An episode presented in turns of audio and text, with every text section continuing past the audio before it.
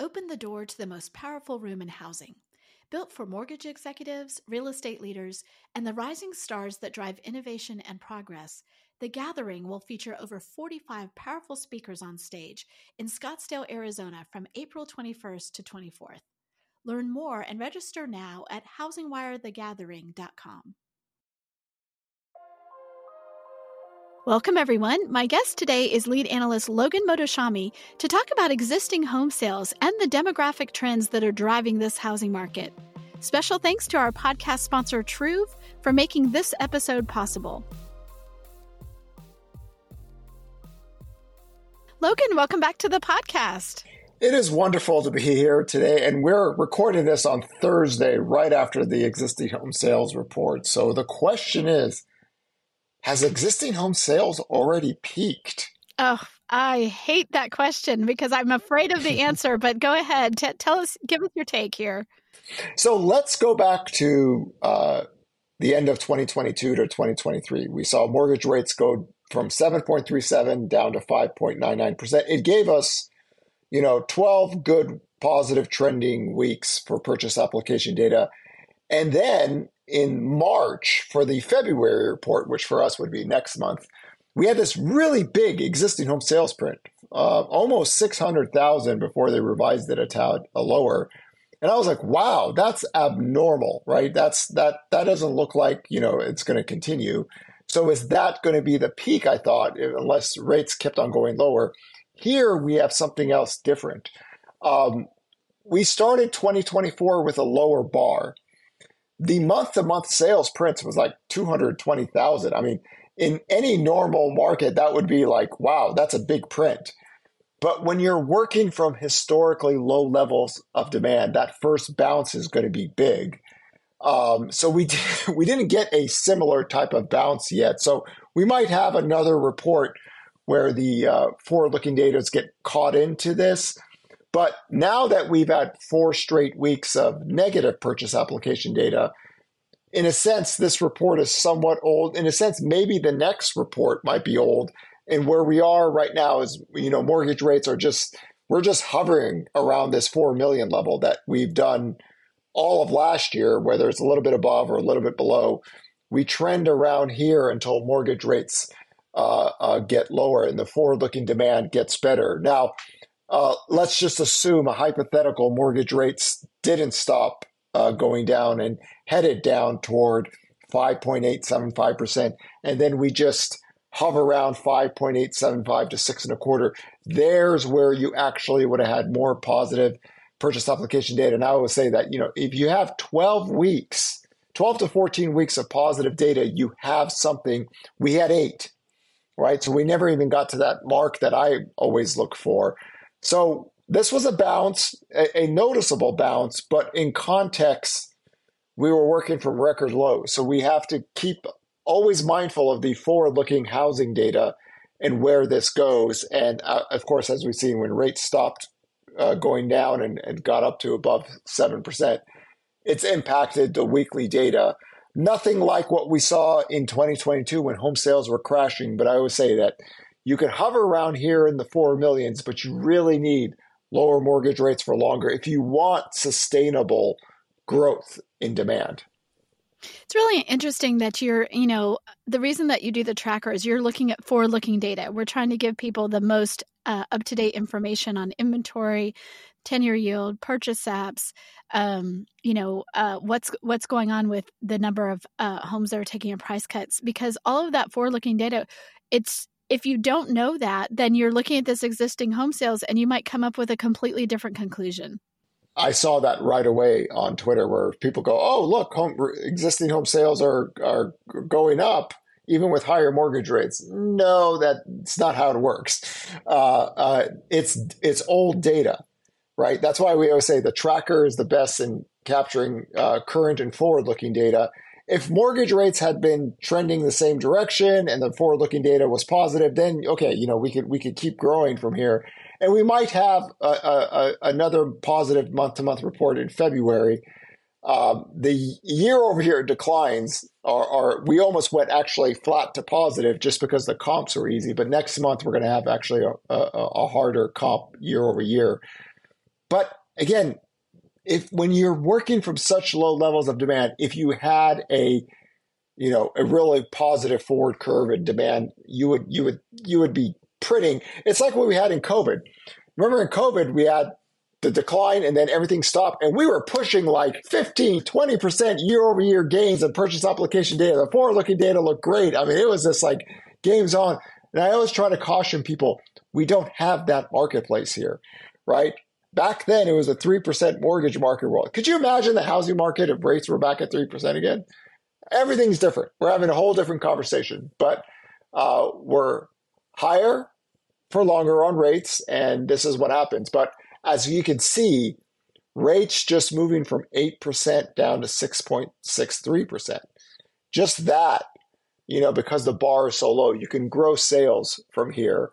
Uh, uh, and then, you know, we'll, we'll just track the forward looking data because last year, the same thing happened. It's weird. The same the same thing happened last year where rates went lower, and then February rates spiked up to seven percent, and the forward looking data got negative, and then it was just like a back and forth the risk is if the 10 year yield breaks above 4.34%, and uh, what I'm, uh, uh, as I'm talking to you today, jobless claims data came in really good.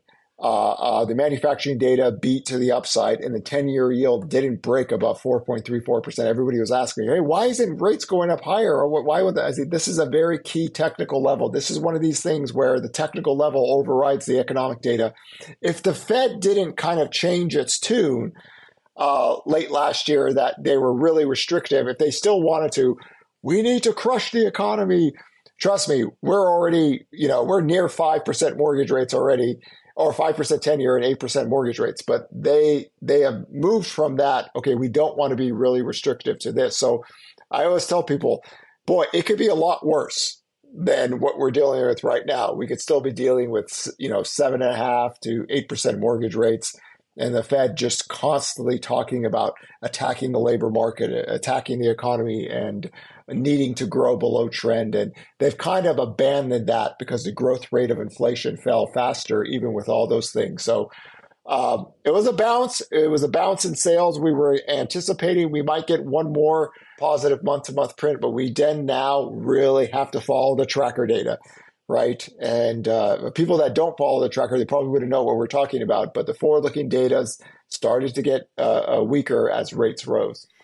Boy, uh, I love that glass half full mentality. It could be much worse because it's true. I mean, it's true. Even though it's it's hard to stomach if you're in the real estate and mortgage industry and you've been holding on, uh, hoping for better rates coming and we we saw a little glimpse and we thought you know it gave us a lot of optimism for the spring and it just hasn't turned out the way that I think many people hoped uh, that it would, that we would see those, you know, lower and holding instead of going back up.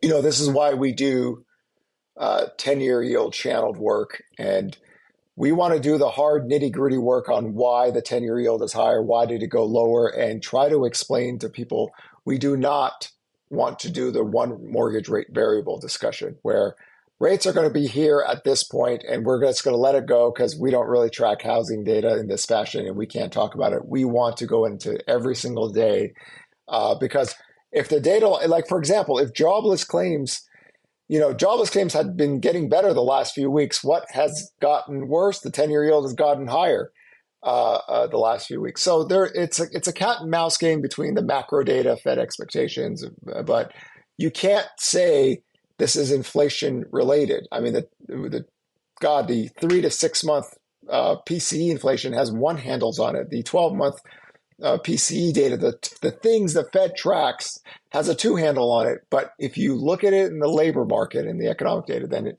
makes sense. So uh, I've always said this for a very long time this 4 million level for the existing home sales, that holds, right? And the longer this goes, right, the more pent up demand, which I don't usually believe in. I'm, I'm not a big fan of the pent up demand theory. It's just that we know those people are here.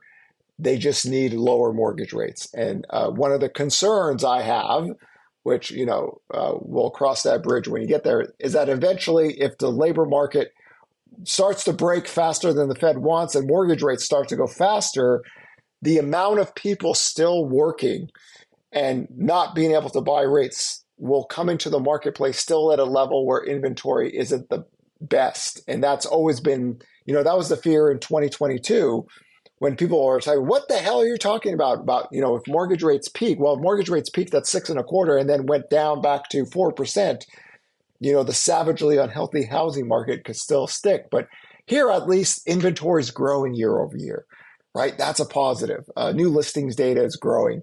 We still have a long way to work to get back to normal. I think it was three months of supply. You know, the NAR's data is just a little bit above a million. We're so we're so, like so far from normal if we wanted to use the NAR data, but at least it's it's a lot better in that sense. The days on market, the thing that we always talk about, is 36 days right now. Uh, it's a very seasonal data line. Usually, it it falls into the spring and summer and fades higher in, in the fall and winter. So uh, I would love it if the days on market were just over 30 days year round, but we don't have that marketplace just yet. But we're building supply. Things are getting better. We need some type of balance. And as you can see, there's nothing out there of uh, uh, much stress, you know, in terms of big scale stress and inventory, people rushing to sell their house to get out and all that stuff. So, uh, much different marketplace. It's just a kind of a slow grind. But we'll we'll keep an eye on the forward-looking data year round, and if things start to turn again, uh, remember existing home sales old and slow like the Fed.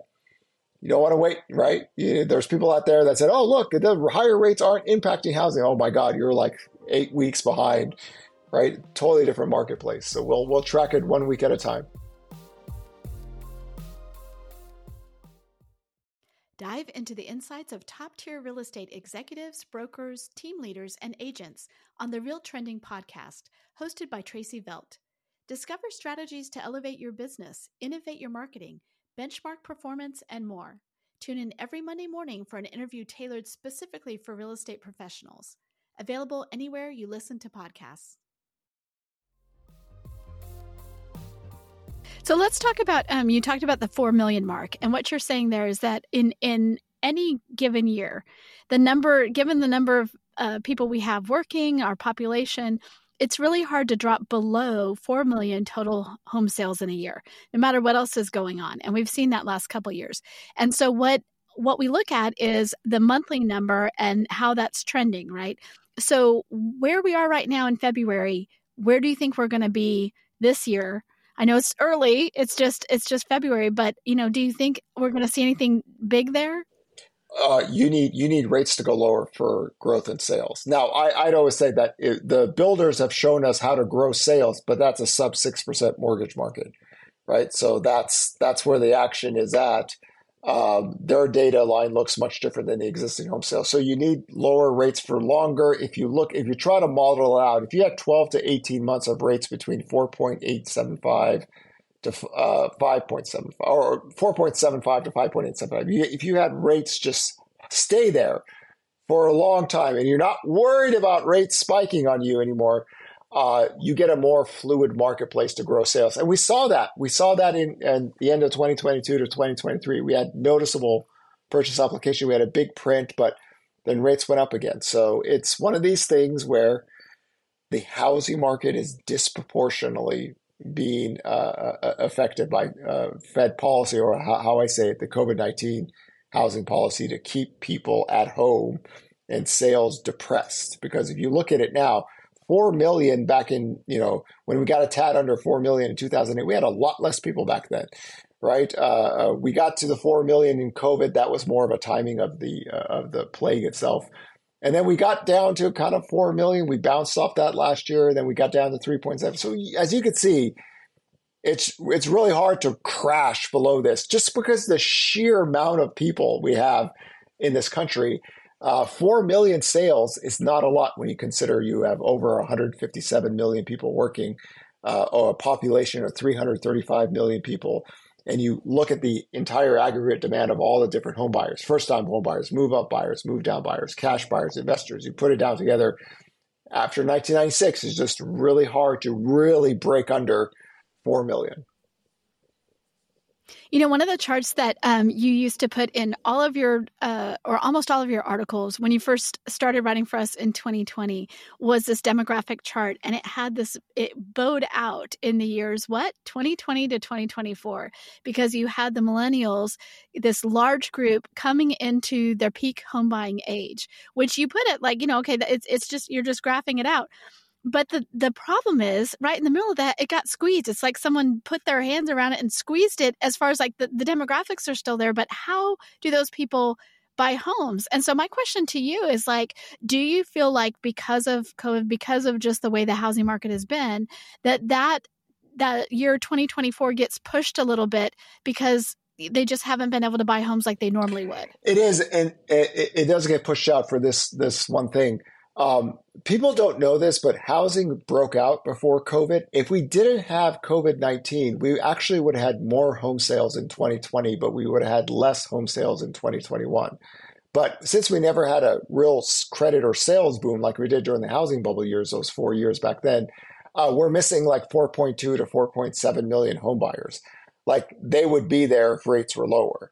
So because of that, um, you you string out your years 2020 to 2024 because you know it was it was really just two years. Uh, it, it's funny to think this. I, I i always bring this up because people really get shocked about this.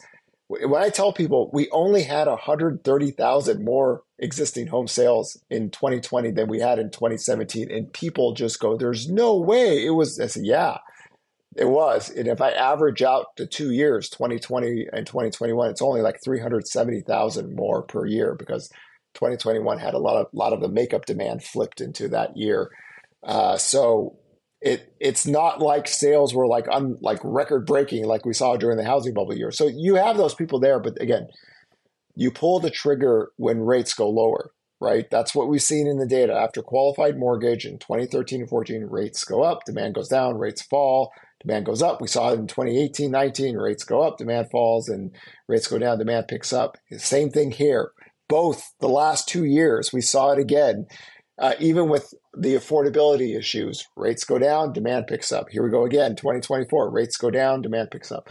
So it's a it's a it's a rate variable moving everything. The home price is sticky in a sense, and it's still rising. That's not helping with the affordability issue. So in that context, hopefully, uh, um, you can it makes a little bit more sense why the 4 million number was so key. And and the reason I say this is that people say housing is so unaffordable, no one can buy the home. Then who the hell is buying these 4 million homes a year? If I add the new home sales market, who the hell is buying the other? That's near 5 million total home sales. I mean, an average was 6 million in the previous decade. So the majority of the net buyers that we've always had for 15 years are still here. It's just that we're not you know, total home sales are not uh, uh, anywhere we saw in 2020, 2020 or 2021. They've come down, but you still have that baseline buyer. That's why I always try to get people to focus on the 4 million because they think that home sales are crashing and why aren't sellers cutting prices to sell? No, they're they're not stressed here, right? Because that buyer, that group that's still here, the affordability isn't as much as an issue as the people that were buying homes at six and a half million and then rates went up and that six and a half million went all the way down to four million you know? So just that's why i always say the supply and demand equilibrium if i if i could ever say one thing why so many people get housing wrong is that they've never never taught themselves or, or trained themselves to read the supply and demand equilibrium. They just naturally assume affordability is so bad that educated people people who work, who have sex, who eat food, who take their kids to school, who, you know, do all these things that they will give you their house at 20, 30, 40, 50% off when they don't need to. See, that's a difference. If, if you if you need to, you will do that.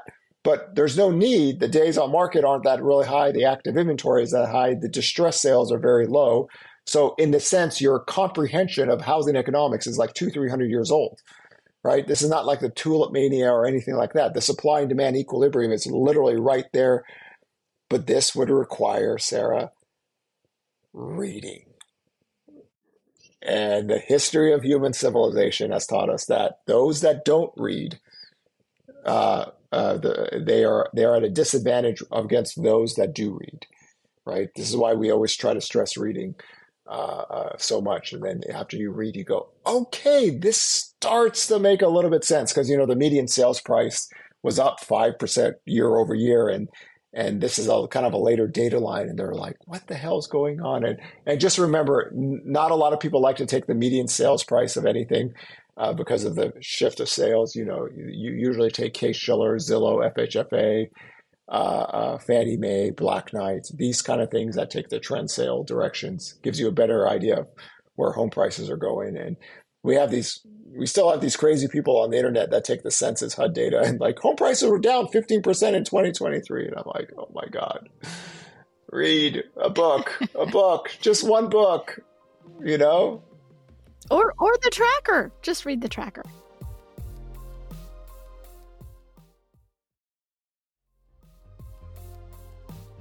Let's stay on demographics here for a second. So, demographics are are really they're they're a big factor in housing. So, one thing right now, we have a ton of baby boomers who are holding on to their homes, who are staying in there. They are there's no silver tsunami because they don't want to sell.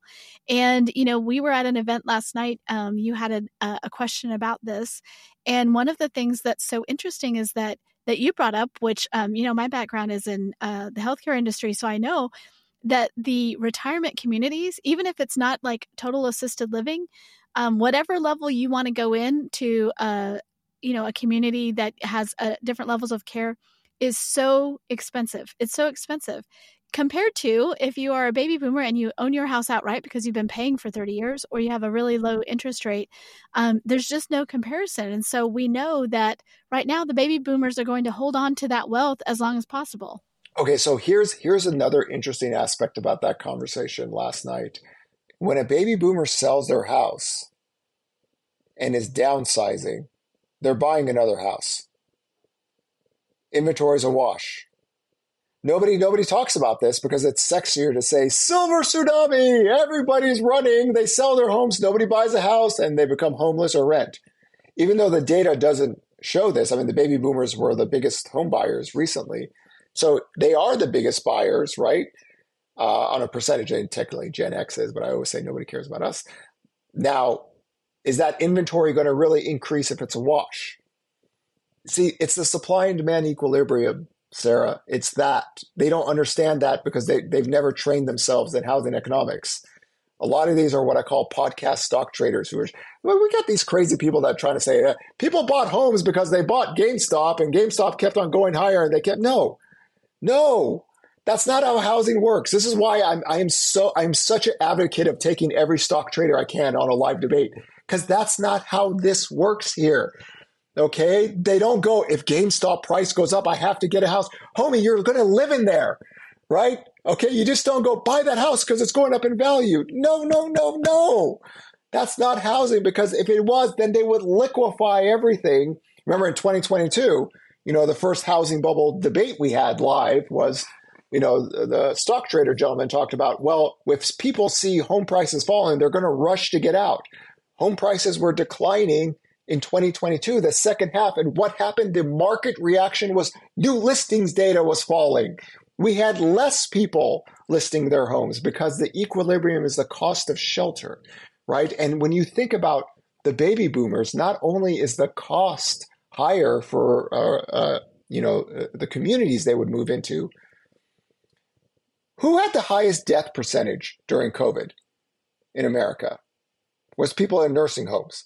So on top of the unbelievable cost of nursing housing and, and, and, and elderly care, are you as a son or daughter really going to roll the dice again and have your parents live in an expensive shelter where, if God forbid, another plague happens, boy, they're done. You know, I don't know. I don't. I mean, there was there were there was a there was a wake up call for a lot of people in this country about you know putting your parents into uh, uh, elderly care, and then they have their home free and clear. You could buy a multi generation house or get an ADU or grandpa and grandma, whatever it is, boy, but it just it's just it, the alternative is not as uh, um, free and open as people think. And hopefully, I mean, by now it's like it's like we're in 2024. Like the silver tsunami was supposed to already happen. So um, I just, I, I, it's a, it's an unbelievable gimmick that has been here for as long as I could remember. And uh, it, it, was the, the the final year was supposed to be 2025. It's actually next year. It's like we were supposed to have 30 million homes available for sale, and it just doesn't work that way. And and hopefully, even with this year, as inventory is growing year over year, um, we have always said this principle. Mike Simonsen and myself have a, have the same idea. We talk about it differently, but higher rates, weakness in demand, days on markets growing, more inventory, price growth will cool. That works itself out. Even in 2023, and, and, and I implore everyone, this is why going into 2023, when I wrote that forecast and said prices can decline, right? But it needs sales to keep on going down.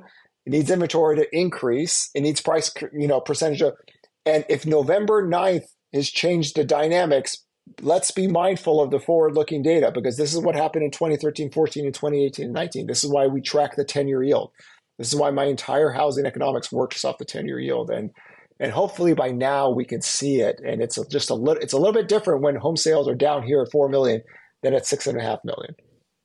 You know, uh, back on baby boomers, it's like also, I mean, I, I found this in my own life. You know, I at one point had lots of kids in the house, needed lots of uh, bedrooms and all that stuff. You know, I have I've been downsizing. It is hard to find anything to downsize into. I mean, I'm sure there are different communities where maybe condos are really popular. They're not in Texas, or at least not my part of Texas. So there's that. And this is one of the reasons that we are keeping such a close eye on the reverse mortgage space because it has all of the hallmarks of like, this is how you age in place. You know how you age in place?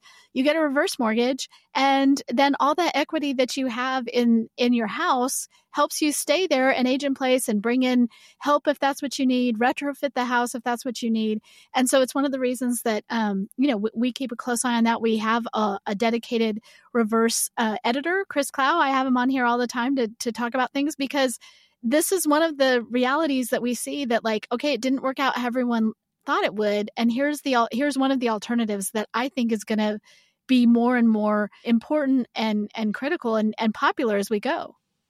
You know, in regards to that discussion, um, I, I, would tell you this: in in my financial dealings with uh, baby boomers, what was always discussed with people that did not have a mortgage, that they all wanted to stay in their house until the money ran out. So in this in this uh, uh, just in this talking frame, it was well, your 401k plus your social security, if you withdraw X amount, this could last you eight to 12 years, depending on, you know, your cost of living. And then after that, you can do a reverse mortgage or sell your house and use the, the liquidity there. So when we talk about staying and aging in place, we also have to remember that uh, some of these people they get Social Security, uh, and and I remember like reading like doing the numbers and with with social securities and taking some out of their 401k they they have enough to just live out there. So if if people are wondering why baby boomers are also staying in place well technically if they're collecting social securities then they have a 401k plan or any kind of pension or any kind of retirement or something like that to the nature uh, they can plug in the holes of living. Uh, if you're obviously still working then you know you're going to live in your house and you get some kind of income. So when we think about these these dire baby boomers rushing and selling 20 or 30 million homes or whatever, uh, I don't. Again, I, I, say this: they don't have the training, right? Uh, they're not. I don't. I question even, even how adverse are they in the financial markets, even because as the stock market rises, right, retirements plans grow, more money can be pulled out each month, right, and more money can be earned on the retirement fund. So, you know, in that sense, uh, uh, it, I mean, this would never happen. But if you if you if you cut the stock market down fifty percent, uh, and then you would force some people to make some choices. But that's just not the case. Again, I, all these different variables go into the whole enchilada, right? Like so I tell people, Sarah, now I eat data for breakfast. It is a breakfast cereal of charts and numbers and equations. And I put milk in it. and I eat it every single day. And when I look at all of those things, I could kind of explain why inventory. I mean, let's let's God, was it three months of supply? We're a tad above million using the NAR data. Historically, it's between two to two and a half million. It was four million in 2007. Guys, everyone, everyone listening to this, it is 2024. Okay, it is 2024. We just went through the biggest home crash sales in history in 2022. It didn't grow much in 2023, and we're starting here at 4 million in 2024, and inventory is a tad, a tad above a million. Who is the one person in the United States of America that drew that black line on those charts from all the way in 2007 all the way down and kept on saying, This is a trend.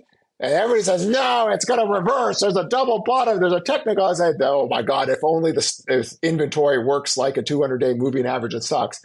What is we've seen? I've given you the biggest crash in sales. We're in the third year, and we are literally 3 million uh, units away from the peak in 2007. So there's more to this story than just the token single answers people give. There is more to the story. That that should be your tagline, uh, along with "Always be the detective, not the troll." Um, reading is a good thing. All of those things. Uh, it should be economics done right. Is boring. you know, should be boring, but yes. you know, I try to make it fun. But you know, there's again, I, I, I, my job is to teach because if I can teach, the best way to take on troll orc armies is to teach a society how to read because all it does is every time they scream out there, people go, ha, ha, ha, ha. Oh, that's cute. Logan says you're funny. He's right. You know, they, in a sense, become my armies. They work for me, right? Because they can't shut up, right? This way, if they learn, even the troll people can learn, then everybody gets on the same page and we all look at the same data that matters and not speculative theory. It's funny because I always go, I don't follow a lot of people work. Everybody, by the way, anybody who's listening to me, and you tell me to listen to anybody's YouTube or or accounts or anything, I literally do not follow anyone's work. I follow my own stuff. So uh, just kind of be careful. I'm not trying to disrespect anybody. I just follow my own things. So I follow data and numbers. I eat it for breakfast. I have it as a midnight snack. You know, it's tea in the afternoon, whatever it is. It's just how I operate. I stay away from TV or anything and just this is how I roll. I, I don't I don't even like looking at other stuff because it's just it's just I there's so many different people, different takes. It doesn't really matter to me. Focus on your own thing. It's like my basketball coach self. You know, focus on your own team fundamentals. Read what offenses they run. Read what defenses, but make sure your kids are ready to go. I love it. We appreciate you sharing your insights with us. Um, we'll have you on again soon. Thank you for doing this podcast. Pleasure.